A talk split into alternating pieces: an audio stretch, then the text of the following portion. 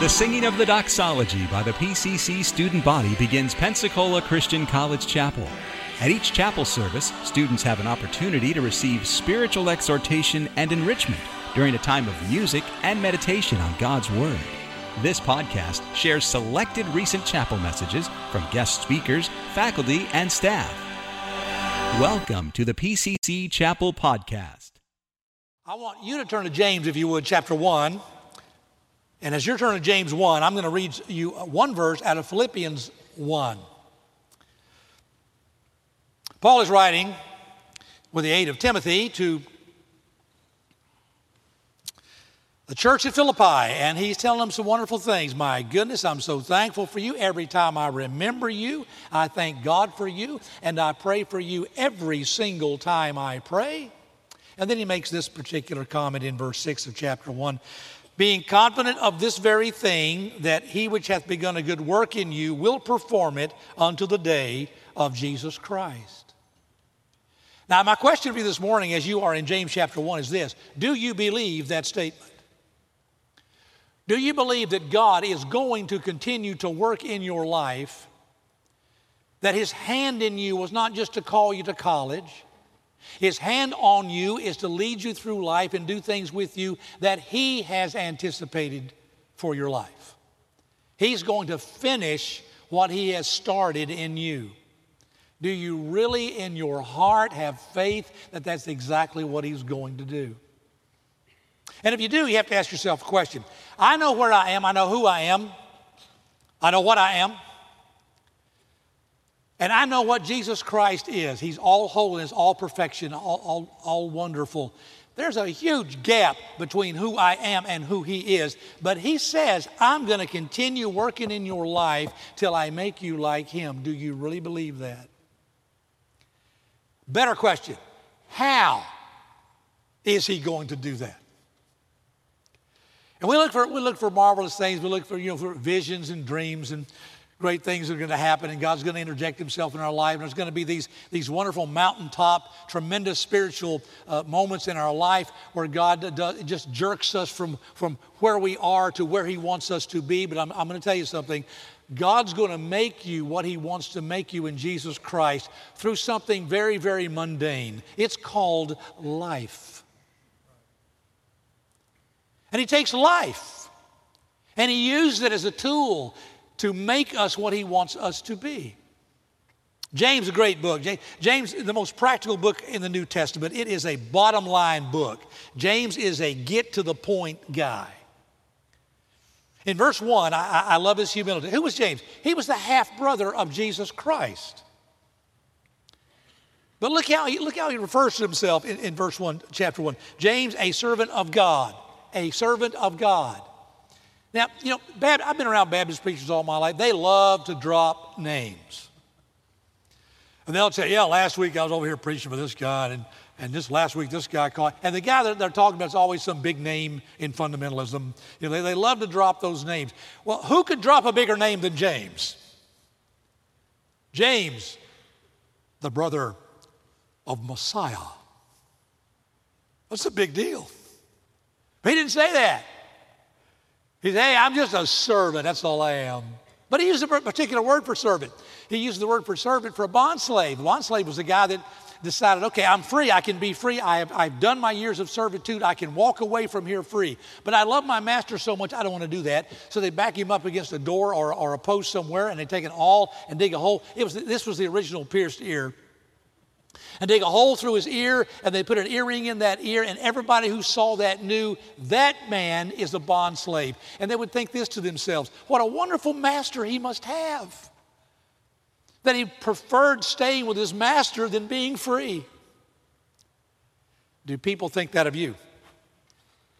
We are bond slaves of Jesus Christ. And he says this I'm writing to the 12 tribes scattered. Well, why are they scattered? This is the persecution that followed the stoning of Stephen.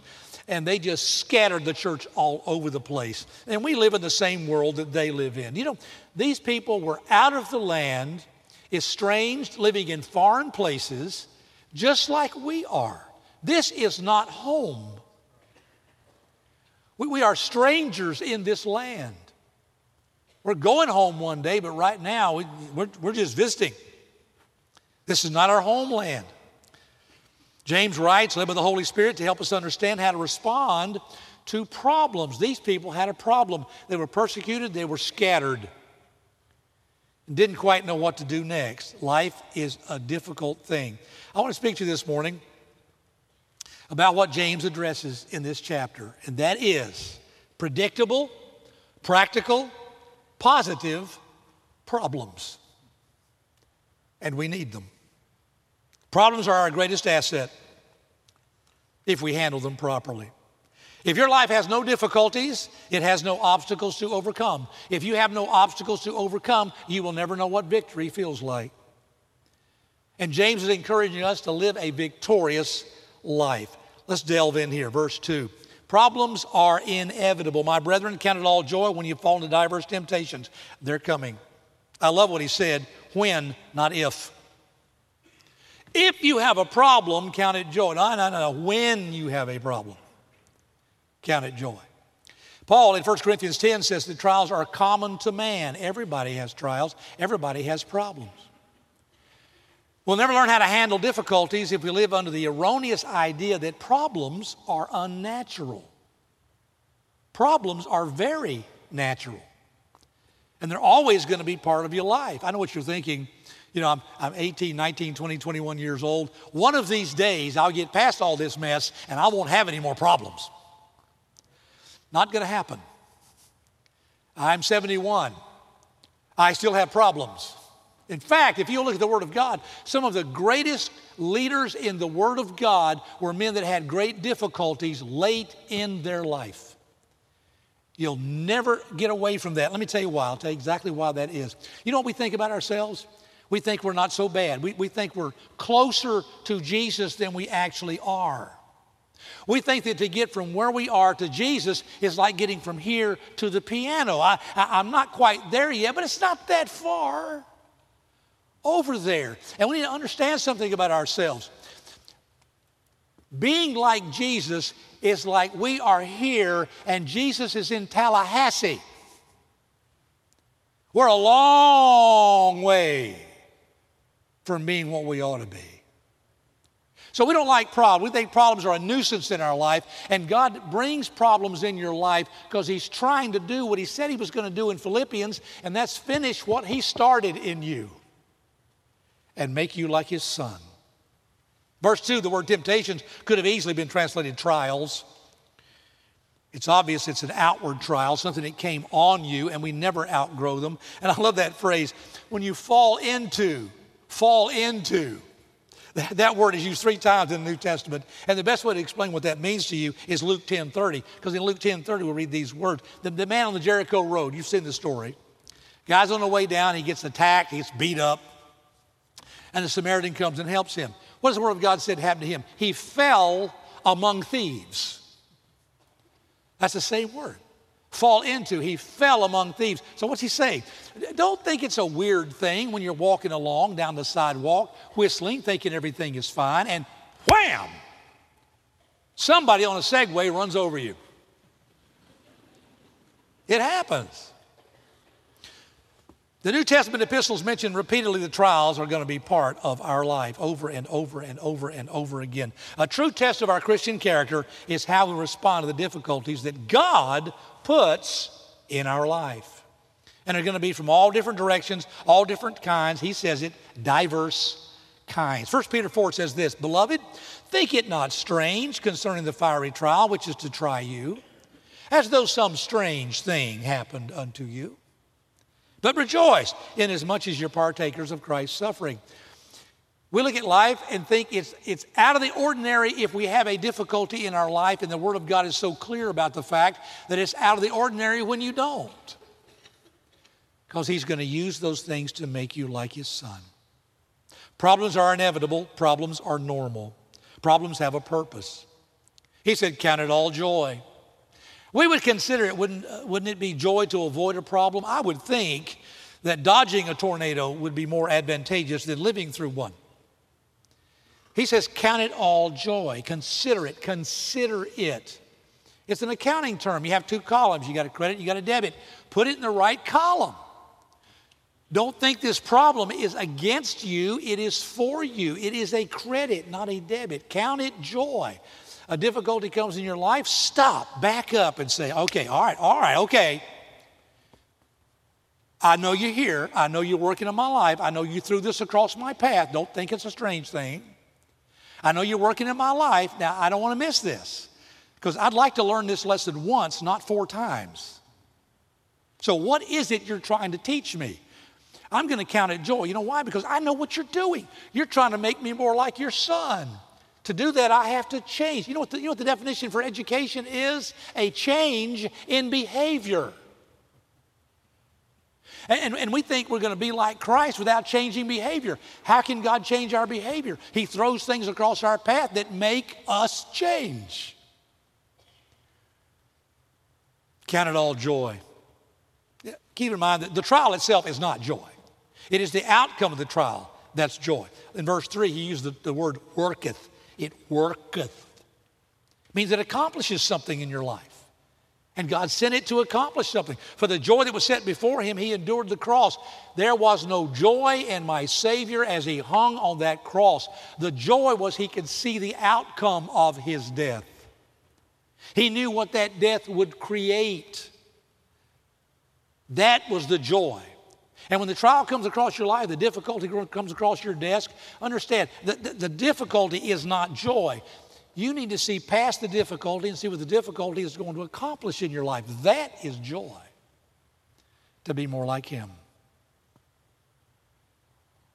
Paul said this in 2 Corinthians 4 For our light affliction, which is but for a moment, worketh for us a far more exceeding and eternal weight of glory. The word glory means dignity and honor. There will be a day when the difficulties and problems and trials in your life will create something in you that will be honored.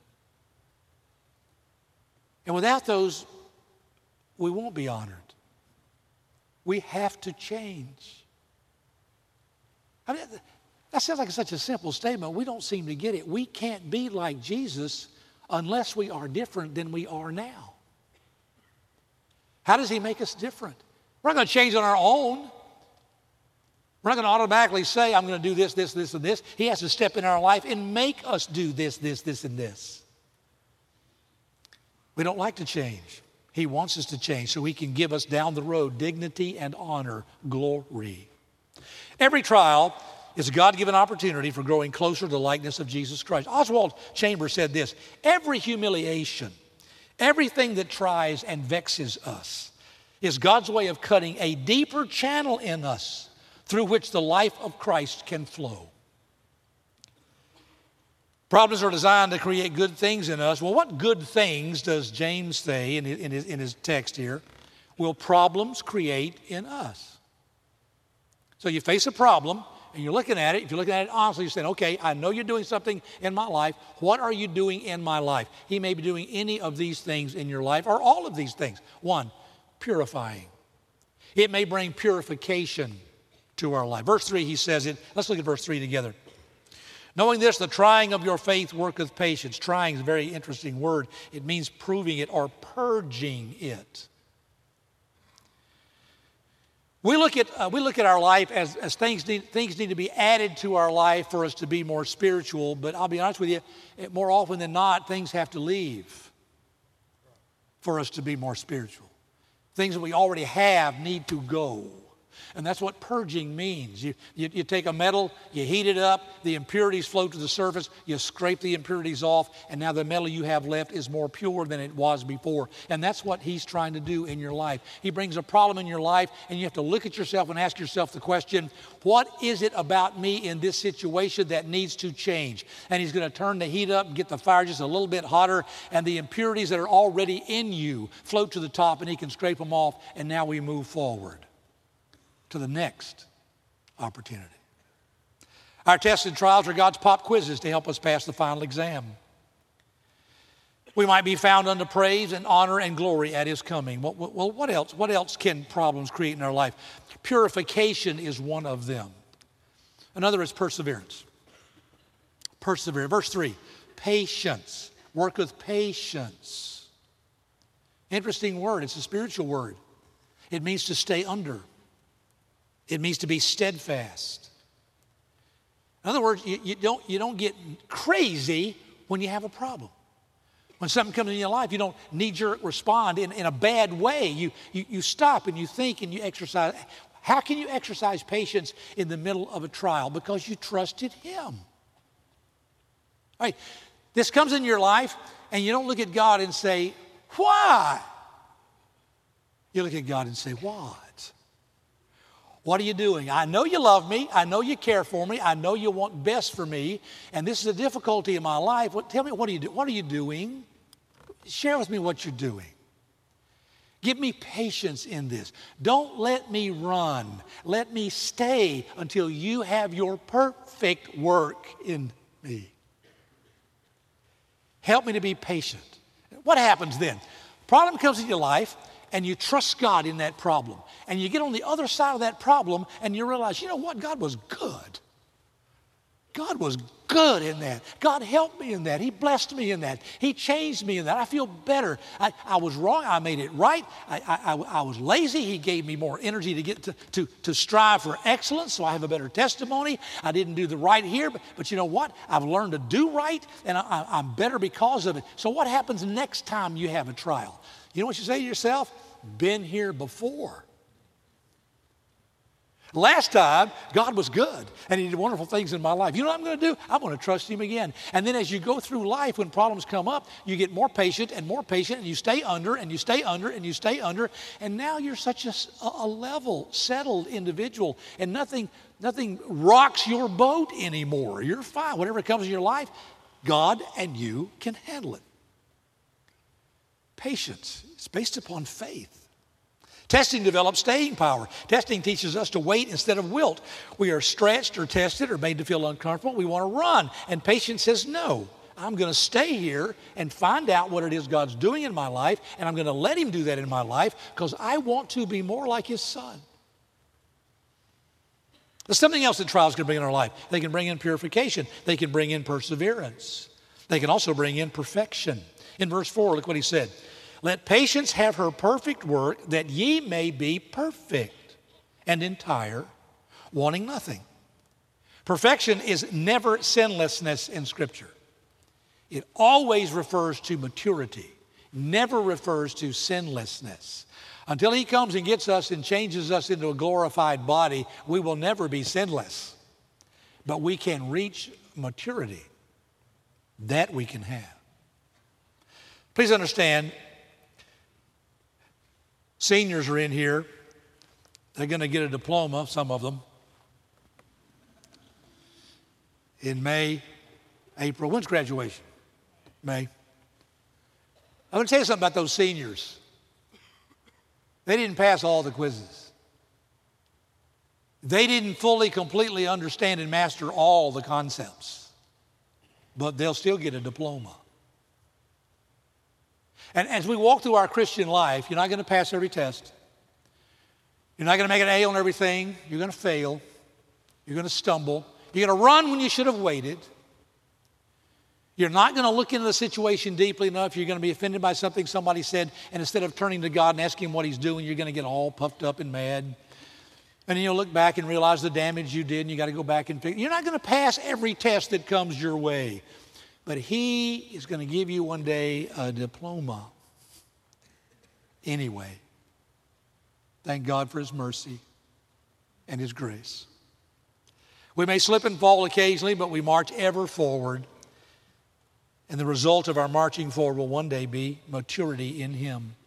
The one who never has to deal with problems, never has trials, never becomes mature. When we understand how far we are from the likeness of Christ, it'll help us to stay there and seek that maturity. What else can problems bring into your life? Prayer. Look what he says in verses 5 to 8. If any of you lack wisdom, let him ask of God that giveth to all men liberally and upbraideth not, and it shall be given him. But let him ask in faith, nothing wavering, for he that wavereth is like a wave of the sea, driven with the wind and tossed. Let not that man think that he shall receive anything of the Lord. A double minded man is unstable in all his ways. Let him ask, the very definition of prayer. Let him ask. Difficulties have a way of taking our focus off of God and putting it on the circumstance. And what God wants you to see is He put the circumstance there. And He's in the middle of it. And He's trying to do something with you. In the middle of a crisis, in the middle of stress as you might be under, don't take a pill and don't go read a self help book. Ask God. Let Him ask of God. The very middle verse in, in Scripture is Psalm 118 8. Middle verse in the Word of God. It says this It is better to trust in the Lord than to put confidence in man. And we look at that and say, That's right, I don't trust men, I trust God. But do you understand the man in that verse is you? Don't trust you. Trust God. Go pray. Go ask Him what He's doing. Go ask Him what you should be doing in the midst of that problem. I wonder, don't raise your hand, this is not testimony hour, but let me ask a question. How many of you have gone back to God and asked for forgiveness for the exact same sin more than one time? Don't raise your hand. Don't give yourself away. I've done it many times. I, many times in my life. In fact, I've had to start many prayers with, Lord, I'm here again. It's me. Same problem. There was a certain kind of student that I just, I, I, I didn't, our, our, personalities just didn't click. And I, I'm not going to tell you who it is because you might be that student. Uh, I was teaching at the high school, and was, every year I had this student that, that, that personality just rubbed me wrong. And I had difficulty dealing with that student. And in my ignorance, I thought it was the student. It was me. You know what God did? God gave me that student every single year. Had a different name, same student. Until I realized it's me. Every difficulty you have with someone, you must understand something. God's not trying to change them, He's trying to change you. And we need to run to Him. And I've had to go back to God again and again and again. Same thing, same problem, same failure, same sin, some issue in my life. And I run back to Him. And God knows you're going to do that. And He knew I was going to do that. So He said very sweetly and warmly and with preciousness in His voice, I will not upbraid you. Come to me. God never does this. Father, it's me again. I've got the same problem again. I'm, I'm back here asking for forgiveness. I know it's number 37, but I'm here again, and God doesn't go, Are you kidding me? When are you ever going to learn? He never treats us that way. You come to the same problem again and again and again and again and again, and you fall on your face before Him and say, Lord, it's me again, and I'm still dealing with this situation, and I'm still trying to learn what it is you're trying to teach me. And God says, I'm here for you, and I love you. I'm going to put my arms around you, and we're going to try this again. He does not upbraid. But He does have a condition. He does have a condition. Verse 6 nothing wavering. He means don't doubt me. Wavering comes from a word that means to go from one to two. You divide. You had one, but you divided it. Now you have two. And we think both ways. We can't say, Why is this in my life? Why are you doing this to me? That's wavering. We, he wants us to have His mind, understand He loves us, He cares for us, He's trying to change us. And so we go back to Him with His mind and say, Lord, I know you're doing something in my life, please do it. And you can't approach God both ways. Peter walked on the waves with Jesus until he began to sink in Matthew 14 31. O thou of little faith, wherefore didst thou doubt? Doubt is akin to wavering. It means what, what Jesus said to him was, Why did you think twice? You were doing fine. Why'd you let your mind go a different direction? Double minded, two separate thought patterns, and he wants us to have his thought pattern concerning problems in our life. Problems are inevitable, problems have purpose.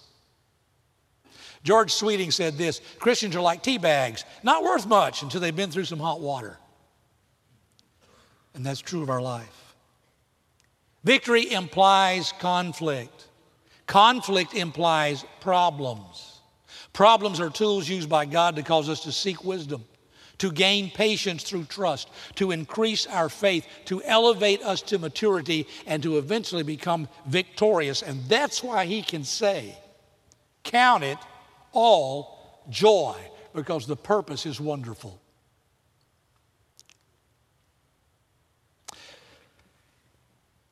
God says this I have a canvas here and I want to paint your life. I want to paint your portrait on this canvas.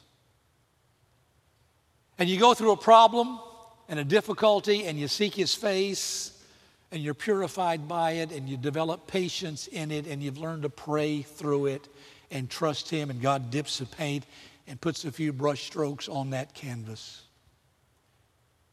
And life continues, and you learn more, and you learn more, and you grow more, and there's more difficulties, and there's more change in your life, and you grow. And every time it happens, He dips in the paint and puts a few strokes on that canvas.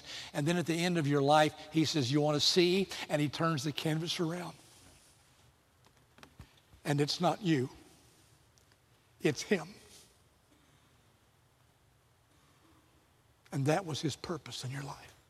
You've been listening to a message from Pensacola Christian College Chapel. You're welcome to pass this sermon along to others. Please don't charge for it or alter it without written permission from Pensacola Christian College. For additional information about PCC, visit us online at pcci.edu. Pensacola Christian College, empowering Christian leaders to influence the world for Christ.